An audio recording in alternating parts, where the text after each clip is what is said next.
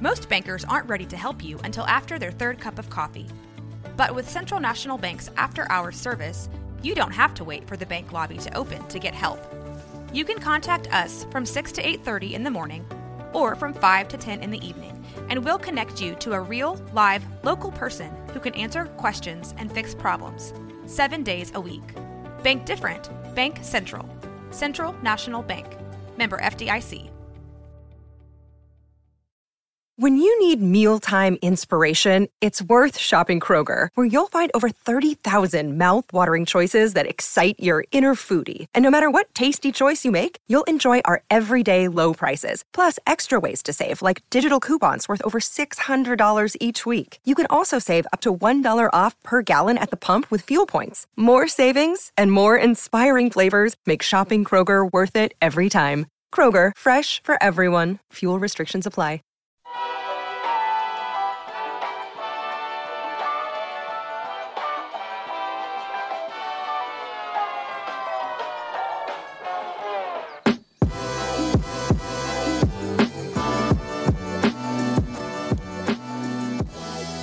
Welcome into the College Chaos Podcast. Garrett Ross, Jack Mackenzie here with you, and it has been another eventful week of college football. Uh, not an ideal one if you are the Big 12 or the SEC for that matter. Both of these conferences continue to struggle uh, three weeks through the season. Um, we're going to get into that as well as our picks. We'll look back at uh, where we hit, where we went wrong last week. Uh, another fun week of picks and success with that, Jack. But uh, I wouldn't necessarily say success. It was well, a tough you know, week for the Big 12. You know, you know how it is. I mean, did either of us even think about taking South Alabama? You know, I did. I I- no, hell no, I didn't think about taking South Alabama, man. That's that is that's one of the many um, just head scratchers when you look at this week in uh, Big Twelve football. But overall, man, uh, generally, how you how you feeling today, and what was your biggest takeaway coming out of this weekend?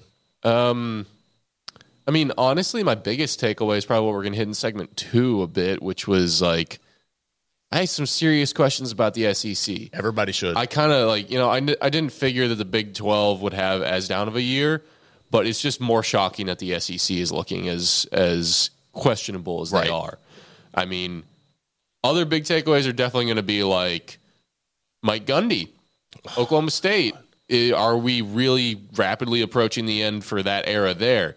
Matt Campbell at Iowa State. Did he is he starting to think that he really should have taken that bag and gotten the hell out of town when he could have? he probably should have Like- hindsight, but yeah, He pro- like from an outside perspective, yeah, he probably should have. Yeah. I'm wondering where his head's at because you don't chirp at a fa- like you don't you don't chirp back at a fan like that no, without having just- some yeah. issues. So, okay, where do you want to start? Do you want to start with that, or do you want to start with the debacle that was Oklahoma State?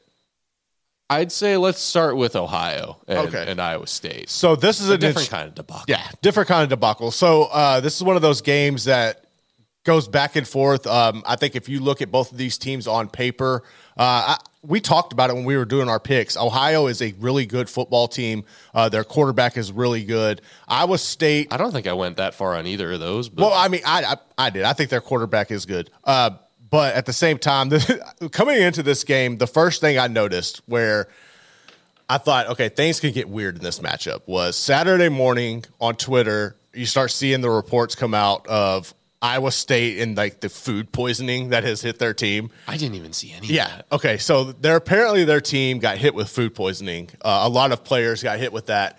And my initial thought was, oh, this is just going to be insult to injury and more fun for the Iowa State program that is the gift that keeps on giving, whether it's gambling or the fall of Matt Campbell in this dynasty. Or not even dynasty, this program in general. There's never been a dynasty. It's gonna, the end of the upswing. Um, The end of the upswing. So yeah, this is a situation, dude, where at the end of the day, if you go back and watch how it ended, Iowa State gets down into position to kick the field goal uh, to give them the win. Um, this is one where the tie. a tie. Uh, this is one where the angle, Jack, and I, I, th- I want you to try to help the people with this as somebody who works with cameras reg- on a regular basis. So Now, I'm not 100% certain that it was no good. Right. It's really tough to tell.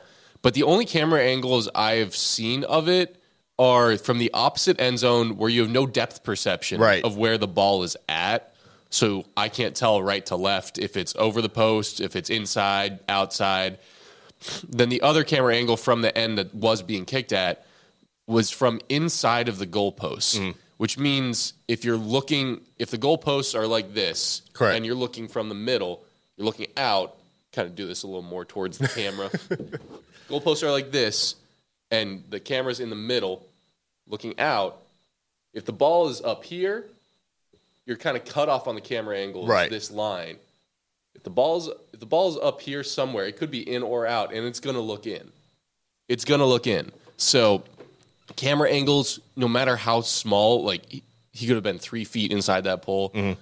It's just it was so close to call. There's no one with a better view of it than that ref. The ref is in the perfect place to know exactly when the ball is crossing that plane of the back of the end zone, where it's at, Right. Whether it's inside or outside the pole. And I just I have to go with the ref. And besides Iowa State, bitch and moan as much as you want. That is not a game that that should be coming down to a field goal to tie it for you. No, it really isn't. Uh, and, you know, in all fairness, when you look at it, um, m- me personally, when I looked at the kick initially, uh, it to me it looks like it goes over the top of the the goalpost, obviously, but it looked like it did lean more towards the inside, which I'm, uh, which would have made it a, a good kick. The depth perception is just one of those things we're going to have to. That would have been chalk a it up. Sickos overtime though. It really would have. Because there were like a total of I think six red zone trips in that game. yeah. Like just a stupidly low number. So, as far as Matt Campbell goes and where this program is at in general, like coming into the season, I know me and you we talked about uh, what to expect for Iowa State following Dekkers and uh, Five red zone trips. Sorry, total of five red zone trips. yeah, that's insane. So we, we were talking about you know everything that's going on there, and I mentioned the possibility of would this be a mulligan year, and you countered with the great counter of no, this isn't because Matt Campbell should have been in control of his program and on top of what his players were doing from the gambling perspective. Now that we have that, and we have what unfolded with the fan situation, which if you hadn't seen it, go on Twitter. I believe they were going into halftime. It was halftime. Was it halftime? I believe it was halftime. Uh, I, I could be wrong on it. It was either halftime or post game show or post game, regardless. And Iowa State is going to the locker room. They have a fan out there, and he's yelling at Matt Campbell, "Go get!" I think it was halftime because he was like yelling, "Go get those boys!" And then he started yelling, "You're on the hot seat." Yep. I understand emotions. I understand.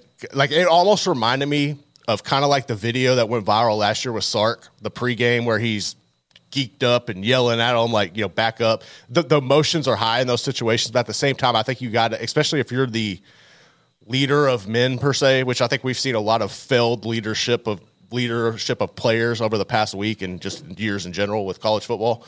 Um, you got to be better than that in that moment. You got to not let a fan get to you. I think that's a bad reflection of like how can you keep your composure? How can you not keep your composure? Go into the locker room and tell your team to keep their composure. Like that just doesn't add up to me. Um, I feel like when you look at Iowa State, Oklahoma State, and Baylor, uh, these are three programs who four years ago were we. I think you could look at every one of them and say, as the Big Twelve progresses into this new era, they should be the three of the ringleaders at the top, and none of them have been able to live up to the hype. They've all fallen off from that point. Um, what's been the biggest? What have you noticed? Uh, Like, what are your thoughts on that? Am I wrong? Am I off base on that that take? uh, remind me. You, you said Iowa State, Oklahoma State, and Baylor. You include Iowa State in that? At one point, you got to think about it from Iowa State stand, standards, okay? Which I is guess I was a hater who just never really believed. okay. Well, I think you got to look at Iowa State. Well, really, all of these programs. You want to be honest. Like, Oklahoma are State the- with Gundy absolutely should believe. As a Baylor alum, I wanted to believe. right? Iowa State to me is the one that didn't fit. To most people, I think Iowa State or Baylor could have fit that measure. Oklahoma State's the only one here where I'm like, no matter what, they should have not fallen off like this. And I'm not trying to give grace to Iowa Right. State or Baylor here. They screwed the pooch. They dropped the bag. Why? But, wh- why? like- Why would you say uh, Oklahoma State should and the other two shouldn't? Mike Gundy. But he's been an average coach. That's. I mean, I know the winning, the the, the postseason and stuff, but like that's what I've never understood about Oklahoma State. What about that is average? Here's the deal like what are your expectations are you that, that's what i don't understand about that program and the other program like and these two these Who in the conference? programs What what program in the conference over the period that Gundy's been at Oklahoma State has been better and more stable? I yo, I know, but like when we talk better and more stable, like it's just average bowl Because- games. The two best, the two most storied programs on the conference were leaving. The idea that Gundy, with his consistency at Oklahoma State, couldn't build something better that would be challenging for conference titles every year. That that idea made so much sense to me. So much sense to me. What do you think's happened there? Like, all right, let's look at what's happened this weekend, right? You Oklahoma State goes out, South Alabama comes into Stillwater. South Alabama into Stillwater. 33 to 7? Like, what the hell is happening in Oklahoma State? Is it Gundy not understanding modern football? Is it the, the quarterback th- still trying to use three quarterbacks? Like, what the hell is happening? He botched an offensive coordinator hire. That offensive coordinator hire lost him a hell of a lot of talent. And who wants to be playing 40 minutes a game on defense? Nobody. Because that offense is going three and out and having short drives way too often. Not the good kind of short drives. Like eh, I, th- I think it, it really boils down to that much. Is like remember Gundy basically being like, "You don't want to be here. You don't you don't like the way we do things. Leave." Yeah, and I think that's why you see most of the good players left because they were like, this is ridiculous. like if you're going to be like that not bring in guys at that rate in the transfer portal to match it you can't botch an OC hire you can't have guys leaving cuz they don't want to play for the for the OC you hired Dude, this all right. So look, listen to this. We we talked about the quarterback play, and last week about how you, when you play three quarter, like we've seen it. Most commonly, you see it with two, right? Like if you have two, you don't have one. yeah When you're playing three quarterbacks, and your total passing yards is 114, like what the actual hell is going on there? Like that, that's there's no way you can win Power Five football with performances like that. Like I, is this a situation where they totally botched in the transfer portal. Like, I, I know you had you knew Spencer Sanders was gone. How do you just land on Alan Bowman and put all your and obviously you're not putting the faith in there because when Gunnar Gundy's your leading passer, I mean that that tells you all you need to know right there. What the hell? what what QB want, would want to go there None. I, so is that, That- that- it? Like, is this it, like what? What do you, What's the future for Gundy and Oklahoma State right now? okay if you if you put yourself in any transfer quarterback shoes why did Spencer leave I think it's a culture. Honestly, I don't think Gundy registers. why did John Paul Richardson leave Same thing. that raises questions for you automatically, right? Yeah. Not questions that might not be able to be answered. But if the reason they left is in some part because of that offensive coordinator, and that offensive coordinator doesn't instantly convince you that, nah, they just like couldn't handle it or they weren't the right fit or whatnot, which is weird if it's a guy like Spencer Sanders, who you know loves that university Right. and like works with Gundy well. Then, like, in what world are you being convinced to go there? Of course, they had to end up with an injured and like multiple schools guy like Bowman. Like, I, I don't. It's starting to make sense to me now when um, guy used to work uh, in local TV here in Waco, Oklahoma State alum, Curtis Quillen. He, uh, I texted him asking him the other night, like, what is what is up? Like, Right, what, what do you chalk this up to? And he he really pointed towards the OC hire. Uh, I believe it's uh, Casey Nunn, Kasey Dunn. Let me double check that. Uh, Kasey Dunn.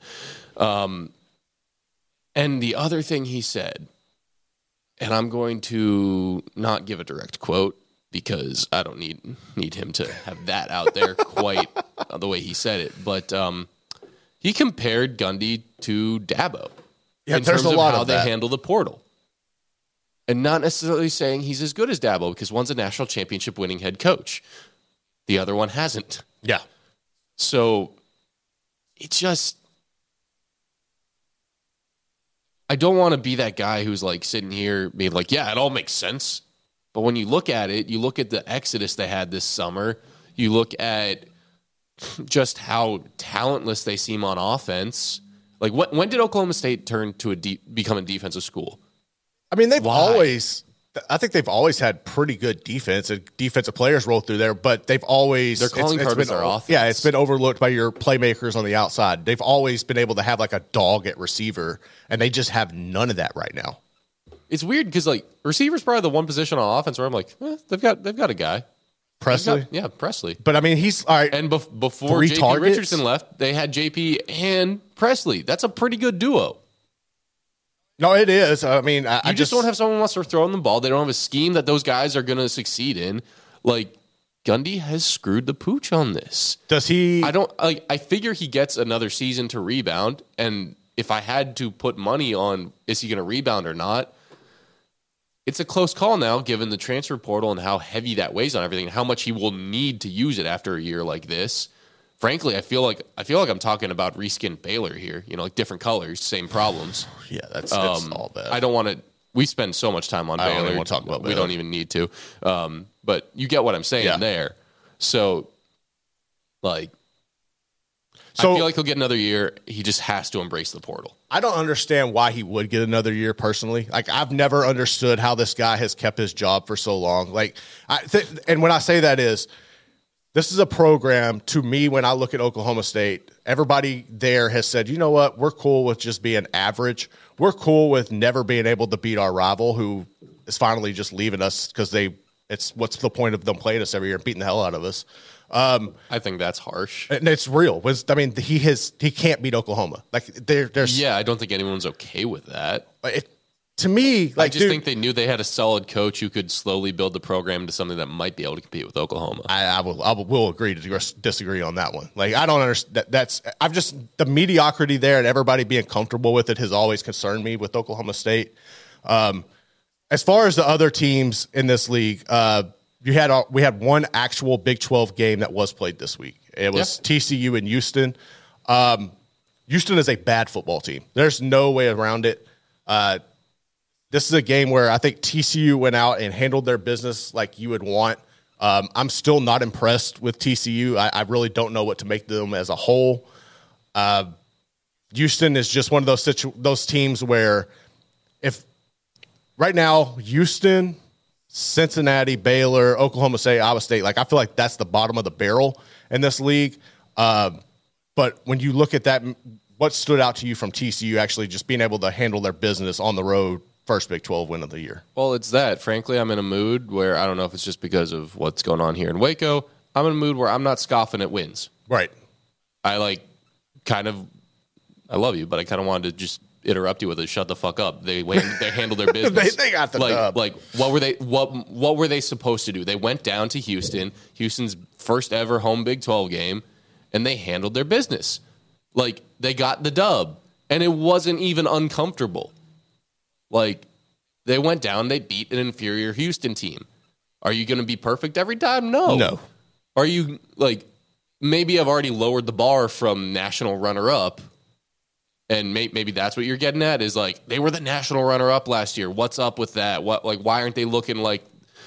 But they didn't even look like that last year. They just kept winning. No, the they got lucky games. last year. They- I'm not going to go that far. No, I mean, and when I say lucky, I'm not I taking any the heat from that. I No, I'm, no, I'm, I will say it. I mean, every game you played, you played a backup quarterback because you hurt some. Like, I mean, everything fell your way. I'm not diminishing anything so, that. so you know what I'm saying Yeah, is like absolutely. I don't feel like the bar was at that same height, which means that like, hey, outside of the loss to Colorado, who's turning out to be a better team than we thought they'd be. Now, are they actually going to end up top 25 Right. caliber? I don't know, but sometimes you get upset loss. Sometimes you get upset losses early in the year. Like, I'm I'm not freaking out about TCU, but I have some questions about whether or not they're going to seriously contend for the Big 12. This game doesn't answer any of them in the Right. positive way, but they didn't they didn't mess up. And I mean, we're looking at we haven't even covered a couple of the other losses. Yeah, I was going to get into That, Cincinnati like- next. Like they're more than there are four mess ups Yeah. this week from the conference. All right, so one, I've I don't know any other way to put it, but mess ups. and one of those was definitely Cincinnati, Miami of Ohio. Uh, this is one where I, I tried watching some of it. I would flip back and forth. Um, this is a game. This is the first time all year, in my opinion, where Emory Jones has looked like the Emory Jones of old. Right. I, I think if you go and look, his completion was good. He threw for 265 yards. The two interceptions are just you. You can't have that, especially against a team like Miami of Ohio. Uh, I mean, s- Go ahead. Putting the interception in context, one was really, really tough, but it was early in the game. It was something that your team should be able to bounce back from, even though Right. it really did gift uh, Miami of Ohio seven points because it was it was deep in Cincinnati territory and they turned it into a touchdown. The other one just ended the game. Yeah. Like I as much as you know you'd never want to see that happen, hate to lose like that. That's not one where I'm like, oh, that swung the game. It's like, no, it just ended it. It was fourth and goal in overtime. Right. Like what's he supposed to do? Not throw the ball? No, I, I, I- hate no, my yeah. quarterback didn't throw that ball. No, I get it. Um, What's really concerning to me for Cincinnati is the five for eight in the red zone. Again, Yes. that, that last one in the overtime counts against that, but they had a blocked field goal and they, I believe, turned it over on downs in the red zone. Yeah. You just, you cannot not convert in the red zone like that, especially against a team that you sh- you're supposed to be better than. I I thought since he had something rolling, I really did. This was like they were celebrating what hundred years of night games. Yes. on this on this day, like this should be like a fun. We take care of an inferior opponent. We're juiced up for this game because of that history and because of all that. It's a night game. Let's have some fun. And they went out there. Their secondary got their secondary got burned more than a couple times, and they're looking more like the team I thought they'd be. But hopefully, this is just an aberration for them. I also think how much of this was you have Oklahoma, you have big noon kickoff, you have your first Big 12 game right around the corner. Um, maybe this is one where you overlooked Miami of Ohio slightly. Per, I mean, I, you know, I, I think there's, I think honestly, I think anytime you're you find yourself in a situation like that where the schedule has a daunting game behind that, you're naturally going to look past it. Um, I think maybe there's a little bit of that, uh, but at the same time, I think Cincinnati's going to be okay. Uh, their rushing attack wasn't able to dominate the way it was the week before. I still like what they were able to do on the ground. I think they're going to cause some trouble in the Big 12, but I think it was a little more humbling this week. Uh, the other the the other loss I think we haven't really touched on uh, Missouri and Kansas State. Yeah. This is one where I, I firmly thought Kansas State would win this game. Uh, Will Howard was injured. You could see him hobbling a lot throughout the game. I haven't heard the status or an update on on him. Um, I think Avery Johnson came in and looked good at times, but he's definitely raw. He's a freshman quarterback.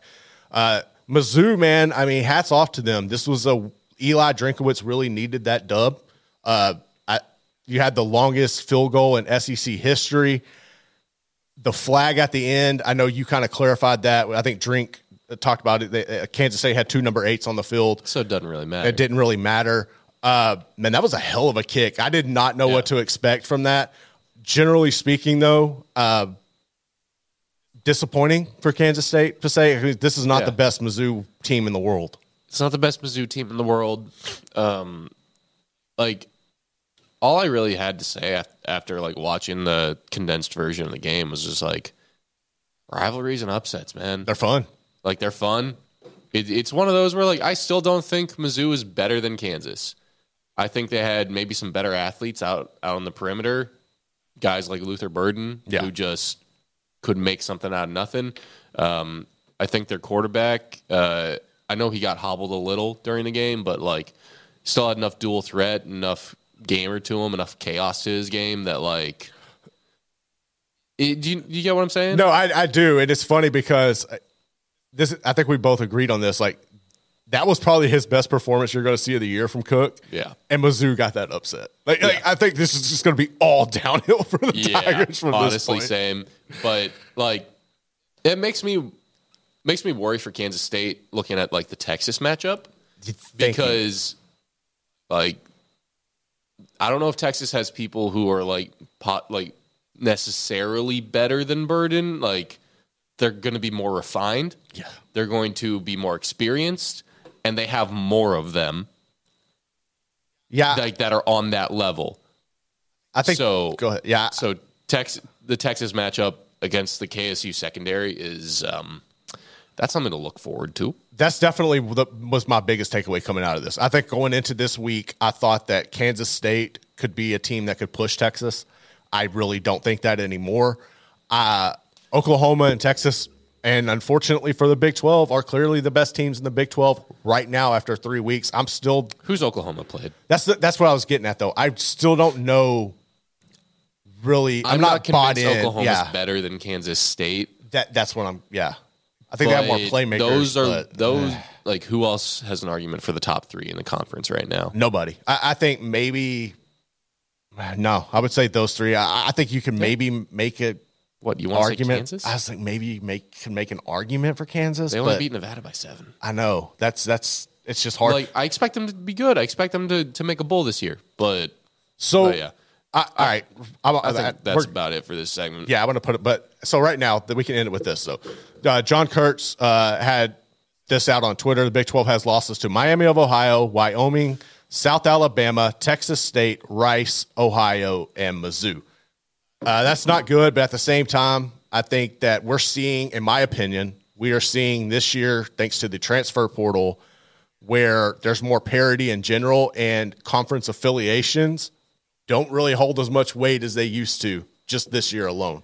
I don't necessarily buy the transfer portal thing because there are plenty of G5 transfers out of G5 to Power 5. Like G5 should be weakened by the transfer portal. And these are G5s winning against the Power 5. I, I think it's balanced it, man. I don't think so. I, I, I think I, it has. I truly don't think it's a transfer portal. I don't know what it is, but I, I really the structure of the transfer portal is for upward mobility, not downward mobility. it is. I, I think it was. This is we, we need to make a topic out of this, but I think it was created for that, and I think it's turned into so many players went in and were left without places to go that you're having players who thought they would go to bigger rosters have to find homes at these smaller rosters, and they're still better than the traditional talent that would be recruited to those schools. I don't know about that, and we should get into this another time. Uh, the other thing I'll say about these losses for the Big 12, um, more teams, more opportunities for these upsets. Yep. Like, I don't want to overreact to too many of them. It's looking like a weak year for the Big 12. It's looking like the worst possible year, considering Texas and Oklahoma are probably going to run this league again this Definitely. year. And one last, one last hurrah for them. but um, there were some big wins this weekend. We'll get to those in the last segment. Yep. But uh, Garrett, what do we have coming up next? So coming up next, we're going to get into some of the other keys that stood out from Week Three, whether it was Colorado uh, and how they handle adversity, the SEC, what's going on there. Did FSU overlook uh, Boston College for Clemson, and a a couple of other questionable calls uh, that stood out to us? We're going to get into that next here on the College Chaos podcast.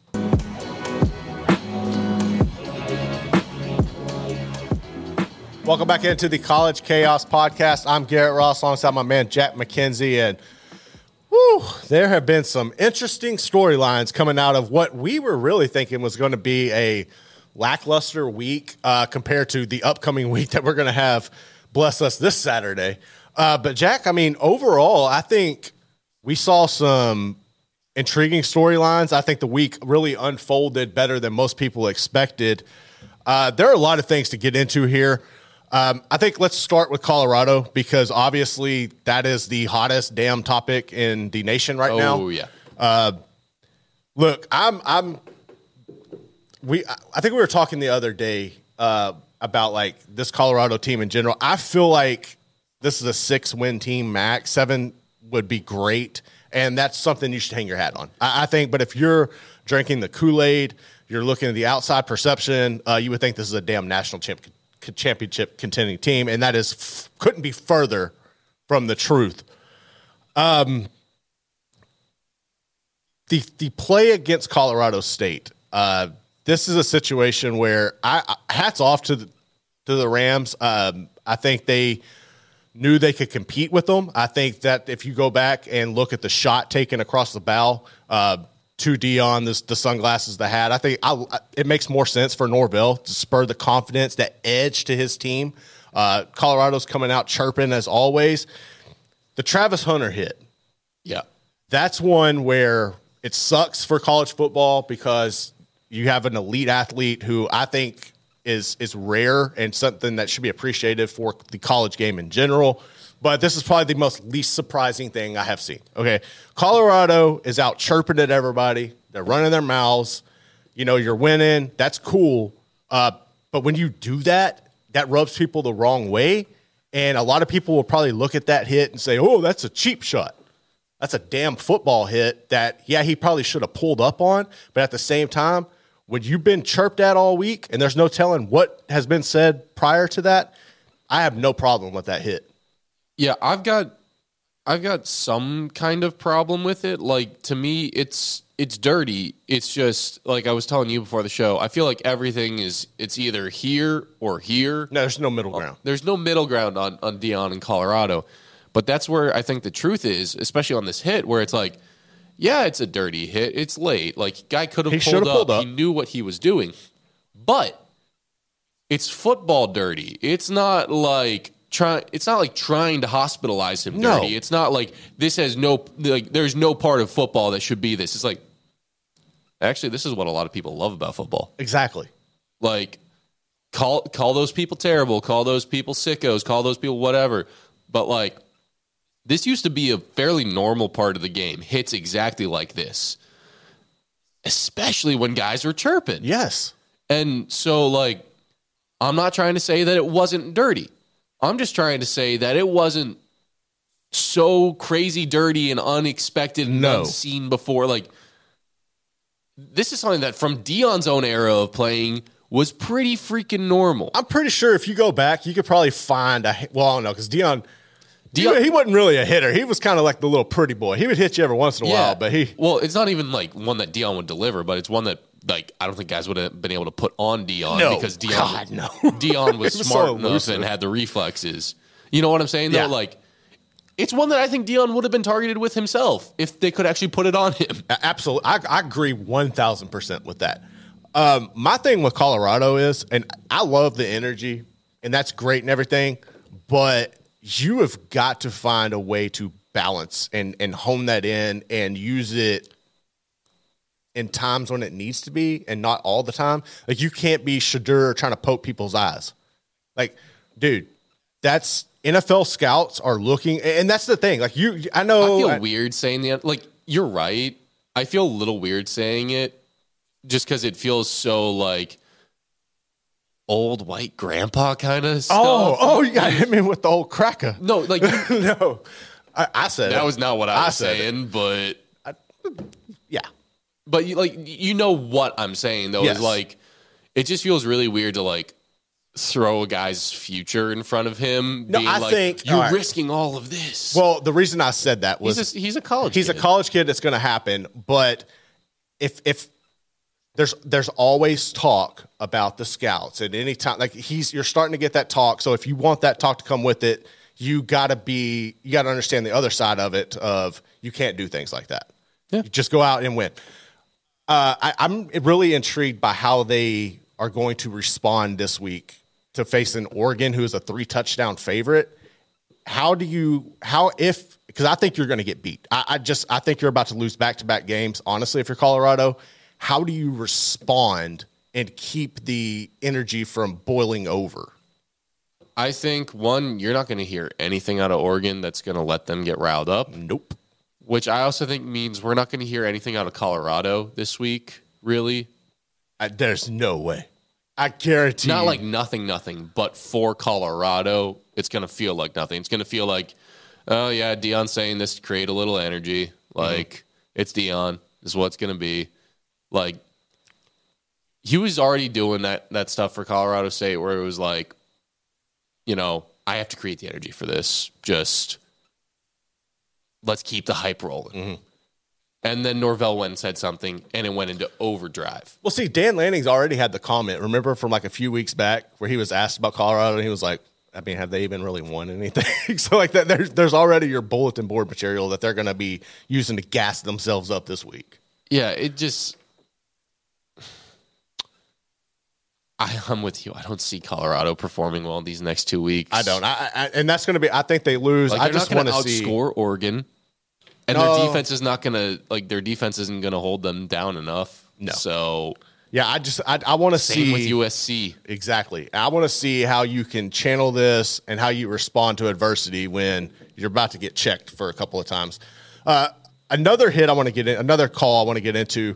Uh, look, Sean Preston Jr., the linebacker from Mississippi State, delivered a beautiful shot on Jalen Daniels, Jayden Daniels, the quarterback from LSU, who made a poor decision when running the football instead of just getting out of bounds and trying to make a play.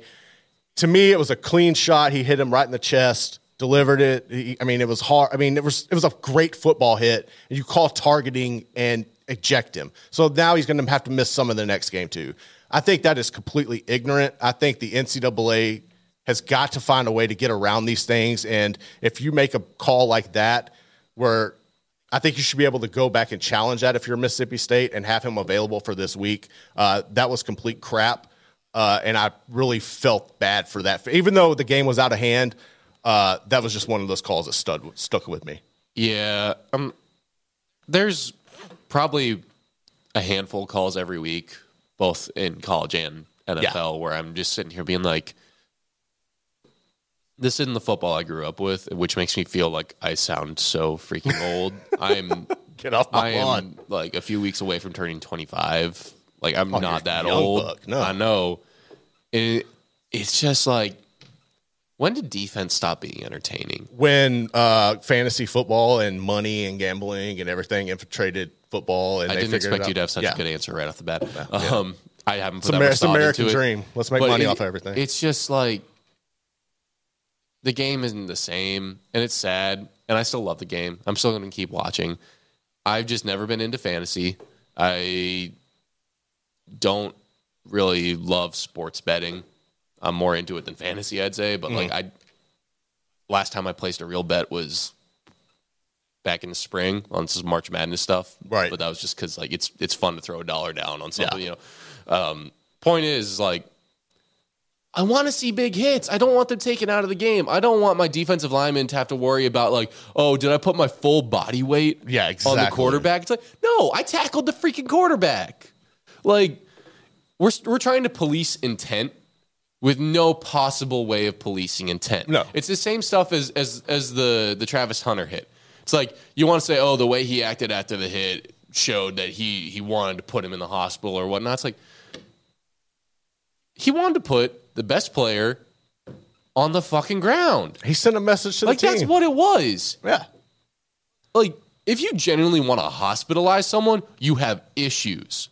Like huge yeah. issues. And maybe I'm giving too much benefit of the doubt to people, but like I really don't think the majority of guys out there playing a game are like, I want to freaking hospitalize people, especially someone who's playing at Colorado State. Right. Yeah. No, if you're, that, if you're that much of a psychopath, you probably you probably popped enough on high school film to be at a, a Power Five school. No, that's so, a, that's a good point. That is a good point. Like I, I really don't know any other way to put it. Like I know I do not know more than the people who are saying that like the intentions are bad and and this stuff shouldn't be right. in the game. But like, have a better backup quarterback. Have a better backup wide receiver. no, that's a good point. Your roster well. That is a good point. Have the next man up actually ready to play. Like, yeah. shoot, man, this is a game. Play the game and actually play it. Don't just protect the stars because you're worried about the entertainment value. Like, when did this become entertainment and not sport? Uh, about a decade I'm ago. Sorry, that that we could go deep yeah. into that. Um, other other things that really jumped off to me this weekend is uh, Alabama is a um well, they're okay. They're okay. Yeah, yeah. They're you were good. about to say it. They're good by they're most people. for Bama standards. They're, they are terrible for Bama standards. Like I have as never as seen. You, as long as you put that caveat there, bro. I have never seen a Bama team look this bad. Like in the past, at least decade. Um, they have no help at quarterback. Uh, Buchner's bad. Uh, Simpson's bad. Jalen uh, Milroe can't throw to save his life. Uh, the offensive but line, he's still their best. But he's still their best games. option, dude. Like I know they're big mad, but that they didn't have the they couldn't pull off getting Sam Hartman or Drake Maye. Like they, that, I know that is definitely what's put them in this situation. But if you're Bama, uh, you should never find yourself in this situation. You should always be able to recruit and have a guy in place. I don't know what the hell is happening there. The transfer portal has raided this roster. They don't have the benefit of the depth to just throw five stars out there anymore. Um, so Paxton asks a good question in the chat room. why didn't Milroe play, or at least play more? That is, okay, so apparently throughout the broadcast, they were saying that he was benched for the other two. What I'm, in my opinion, and when I looked at that was okay, you know what you're getting from Jalen Milroe. We're playing, I think Bama looked at South Florida saying we're playing an inferior opponent where we can go try some things. Um, and they were trying to find a passing option since Milroe isn't it. And unfortunately, what they found out was they're in a worse position than they even could have imagined. So, do you think for the rest of the year we're going to see Milroe If you and we're going don't- to see like three yards and a cloud of dust kind of stuff? I, I, I don't know. I think Bama tried to play Texas and beat Texas with old school Bama mentality and realized, oh crap, we can't do that anymore. And I think that's what led to this week. I I, I think that's came your only closer than- option. they dude. came closer than like in retrospect. I'm looking at that Texas performance and I'm saying better than I think I might have like assumed, given the USF performance of like if you know you have to go into playing a top team and be one dimensional, Mm. and you still make it a game into the fourth quarter like that, like They're going to can win, some games. Like again, they're bad for Bama. Yeah. No, I, If they if they only win nine games this year before the bowl, it'll be only nine games. Yeah. It's just look, dude. It's one of those things where I'm looking at this team, and I think they might be the when they're not running the West, and they're not even like just guaranteed the second best option if LSU or somebody hadn't snuck up there. Uh, when you're looking at Bama and saying, "Okay, are you like the third best team?" That that's when it's weird to look at. Elsewhere in the Go ahead. SEC though, because there's one big game I feel like we need to talk about. Florida, about. Tennessee. Yeah, where Yeah. the hell did that come from? I have no idea because when you go back to me, Graham Mertz is. We know what Graham Mertz is. Uh, I think it shows more. I don't know if I'm more impressed with Utah after seeing how Florida went into there and what how that game unfolded, but like Tennessee, I thought Tennessee should have comfortably won this game. Uh, they Joe Milton is a good quarterback, but he's not Hendon Hooker. And I think what like what's really bothered me this whole offseason is every time you I hear somebody talk about Joe Milton, I automatically only thing I ever hear is the arm strength. And as somebody who had Jamarcus Russell as your quarterback, it gives me PTSD of like, Yeah. great, you can throw the damn football hundred, you know, you can You got to launch be accurate it, with but it. you- You, got to know where you're going. You got to have the right timing. and, and I don't think they have that. Um, their defense is okay, but it's not what it was last year. And I think that they're a victim of circumstance where they're they're good. The expectations were so high, uh, but they're just. I mean, they're they're just not able to match that from last year. And while they took a step back, I think this is an expectation from a fan base who has been like held at bay for a while that you wanted to see a dynasty roll off, and that's not the case with this team right now. Yeah. I mean, I don't want to get into what their fan base possibly thought because they're still in the same division as Georgia, who has their own shortcomings. We don't necessarily need to dive into Yeah. that because they still won that game, conference game against not a bad opponent in South Carolina. But the thing about Tennessee that, that I'm really wondering here is were they, because like looking back at last year, the games they won, it wasn't because defense in any way. It was just No, they like- outscored you. They outscored you, and so you lose your quarterback. You lose. Uh, I'm sorry, this is going to make me seem ignorant as fuck. Jalin Hyatt? yeah, he receiver? Do they still have? No, he's gone. That's what I NFL. thought. Yeah. So you lose your top receiver, your absolute speed demon, deep threat, who could run under any ball Joe Yes. Milton could throw. Um, I don't know if you properly replaced him. Milton is not what Hooker was. I think we all knew that too. Yeah. It was like this hope that he might be able to get close to it. And so you're not your offense is not working anywhere near the same pace it was. And you were a team that had to outscore people Yeah. that recipe sounds terrible for them this year. Not not like lose to Florida in this fashion terrible, but like you're not going to contend the way you want to. No, my thing too is like when you're running this style of offense, uh, this is one where you're expected to light the scoreboard up, and you're held scoreless in the second quarter, and you only get a field goal in the third. Like I, there's no that's inexcusable for a high flying offense like this. The third is honestly more inexcusable to me. Like go in, Right. get get your stuff right at halftime. Not necessarily like adjustments because stuff we've heard from coaches in the past has been like halftime adjustments aren't really a huge thing. It's like one or two things here, but we should be able to fix stuff on the fly through the game Mm-hmm. more, like drive to drive. It's about getting the emotions and the mindset right. And the fact that they didn't come out and score 14 in that frame just makes me very, really worried about them. Yeah, so it's one of those things where the SEC is just such a crapshoot right now, um, from top to bottom. I, I don't really know what to make of this league. I think in general, um, LSU, if you come out and look and look how they handled business this week, I think they're probably the best team in the West. I still am nervous about Georgia. I think Georgia loses an SEC game as they go forward with their schedule. I think so too at this point. Just like Florida, the the cocktail party is looking mu- much more interesting now. I mean, that you have Ole Miss, who is like tricky. They're, they're always weird. Um, I, yeah, I, I think you're going to definitely lose one of these games, regardless. But we'll see. The, the SEC is just it's crazy to see. Yeah, there there was The one thing you said earlier that I'd love just as I go over to get ready to take us to break. Love to hear you kind of talk about the uh, playoff in the SEC. That take. Yeah, okay, no, seriously. Like I was after watching Georgia and South Carolina, I'm not that impressed with Georgia. I know they got the win and everything. I've never been sold on Spencer Rattler, so I'm not surprised how that game unfolded. But yeah, I think if you look at Georgia's schedule right now, there's a good chance they get a loss and that the SEC finds themselves the outside looking into the college football playoff. I really do. I think the Pac-12 has a couple way more teams uh, with opportunities to get in. The Big Ten's got a couple. Notre Dame's an outlier in Texas. Yeah, I think there's a good chance the SEC finds themselves on the outside looking into the college football playoff this year. Uh, but coming up next, we're going to get into our picks uh, from last week. Look back what we got wrong, what we got right, and uh, who had some of the biggest wins in the Big 12. Uh, that's coming up next here on the College Chaos podcast.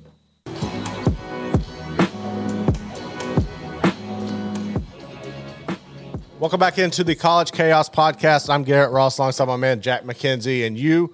And we appreciate you tuning in whenever you do, whether that's live or going back on YouTube, Spotify, Apple, wherever you get your podcast. We greatly appreciate you doing that. Make sure really you hit like and is still subscribe. working properly. I think it is. Had a little, little technical glitch there. Got to double check on all this real quick. I think you're perfectly fine. I think you're all right.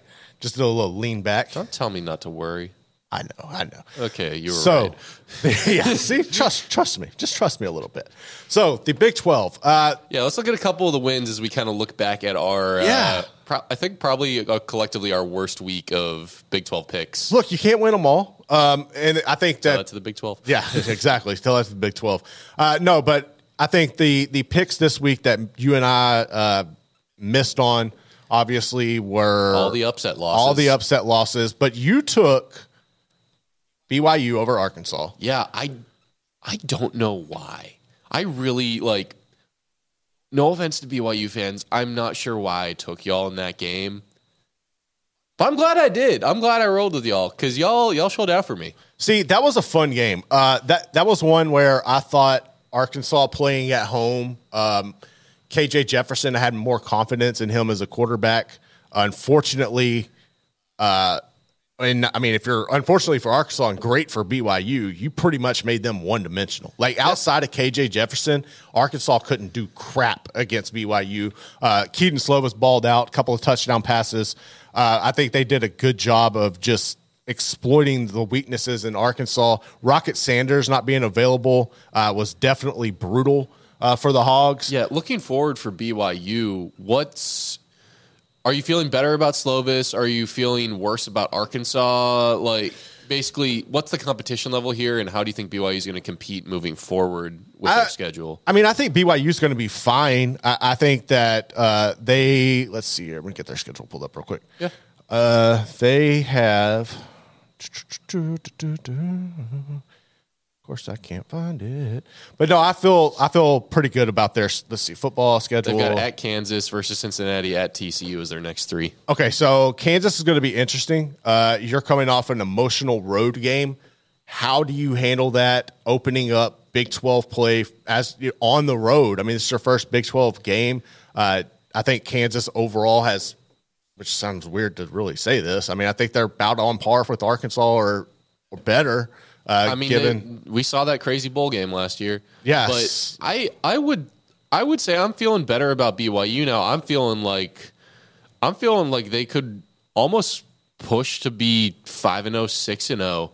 Like it should not. this might be a bit much, but I feel like they could definitely be bowl eligible heading into their eighth game against Texas. I think they they could or should be six and one. I think they I give them the edge against Kansas because I think Kansas just defensively I still have enough questions. Well, they also Kansas. haven't. Kansas really hasn't played an opponent that's pushed them the way BYU Yeah. has either. Cincinnati now after this week, I'm like, I've got questions. Now, hopefully they show it's an aberration against Miami of Ohio, but either way, I think I probably would have had BYU favored in that game. And then at TCU and versus Tech, you drop one of those probably. Yeah, but I- like I, I get the feeling you probably beat Tech at home and you lose at TCU on the road, and I you're will- six and one heading into Texas. That's I'm feeling a, a lot better about BYU after this game, but I'm not sold on it. Right. You know what I'm saying? It's No. just like I feel like the schedule actually lines up pretty well for them. I would agree with you. I, I, I think they definitely have been more impressive as the season's gone on, I, and I think that's kind of to be expected when you look at BYU. I think coming in, obviously, it was them and UCF, and uh, that were the more ready, ready to come into this league. Um, yeah, I think they might have one or two losses going into that Texas game, uh, but yeah, I think I feel a lot more confident about where they're at right now uh, as a whole. Um, that other big Big 12 win. So yeah, West Virginia. Shout out to West Virginia and Neal Brown getting it done in Morgantown. Um, this is one where you took Pitt. Um, I felt like I, I picked Pitt the prior week when they played Cincinnati, uh, and was really disappointed in the play of Jurkovec uh, at quarterback. They couldn't get anything going. Um, I liked what West Virginia, how West Virginia had played against Penn State in that loss. I think you, you got to see a lot of good things. I like the edge that this team has. CJ Donaldson, I think, is one of the best running backs in the Big 12, and their offensive and defensive lines were playing with an edge and a grit to them that I haven't seen from a lot of teams in the Big 12 this year. And I feel really comfortable about Neal Brown's safety as their head coach and um, really just kind of the trajectory. I'm not saying they're going to come out and win, you know, eight damn games, but I think they're going to be pretty good this year. Yeah, I'm kind of shocked by it. Not by the win necessarily, just by how competitive they seem this year. Like, I really kind of figured they'd be a quick to fold program, you know? But they they've come out, they've fought, they've fought hard, they've fought for their coach, and there's something that feels like the people in West Virginia are behind this team. Oh yeah, It's like they're playing hard for them, so they're showing out for each other. And I mean, it was a sight to behold that sweet Caroline. that was yeah. I, I and there was something I saw on Twitter. I guess it was Iowa State people that were mad saying like they did the stadium like Jack Trice, and there was some sound. There's more into that I got to get. Like they were, you know how fans throw shots at each other. They were taking a shot at uh, West Virginia for their stadium layout and stealing stuff from Iowa State, and I was like, this is the most nonsense thing I've ever heard. What? Yeah, Stadium th- layout? Yes, it's ridiculous. Just how many ways can you arrange something around a football field? well, when you're losing, you got to find ways for to try to take down a program that's supposed to be better that you're supposed to be better than. I think Jeez. if you're a fan, um, Texas and Wyoming. I think this was a game that I'm not surprised one bit of how Texas came out in this. Really? I- we're- we're- no, because and the reason I say this because I've watched a lot of SEC football, obviously, being an LSU fan. And I've seen so many teams year in and year out who go and play Bama and you leave everything on the field against Bama. And then the next week you come out and look like Texas did just because of the energy, the emotion, everything. I am not surprised. I'm honestly surprised that Wyoming probably didn't keep it a little closer with Texas. If you get down to it, um, I think Texas is still going to be perfectly fine. Wyoming is a really, really good football team. Like I, I really believe that.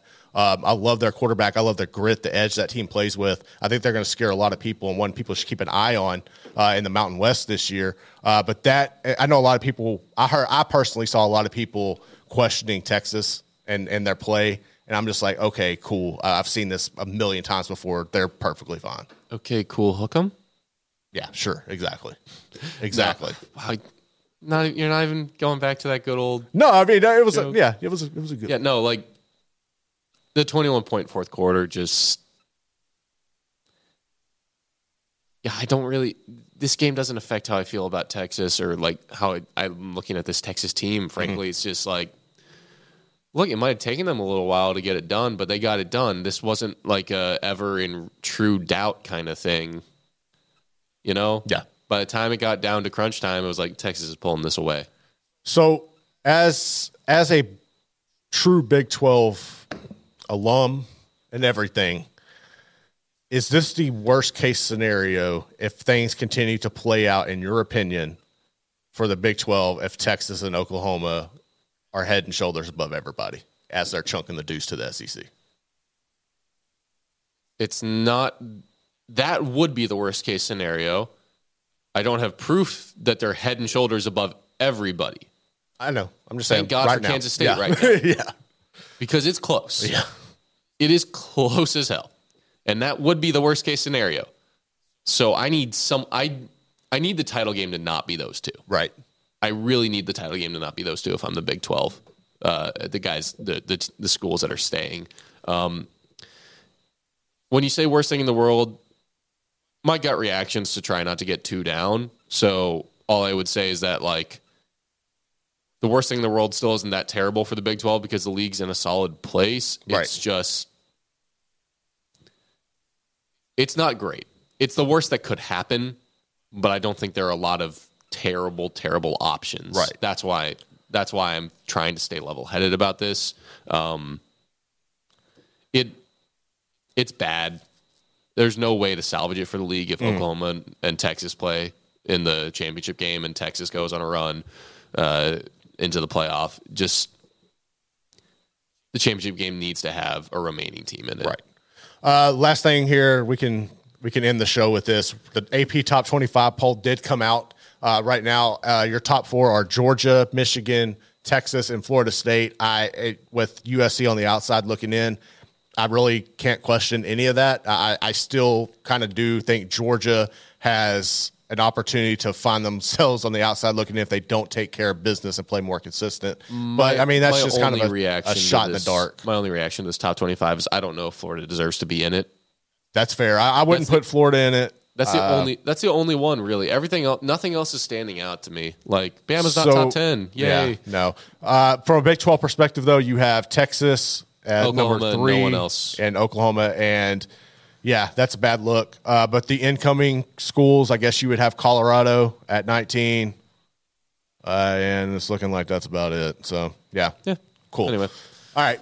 So that's going to do it for today's episode. We appreciate you tuning in whenever you do. And like I said, make sure you go hit like, subscribe, uh, and then go check this out on YouTube, Apple, Spotify, wherever you get this. Uh, but until next week, this has been the College Chaos Podcast with Garrett Ross and Jack Mackenzie. We out. Thank you.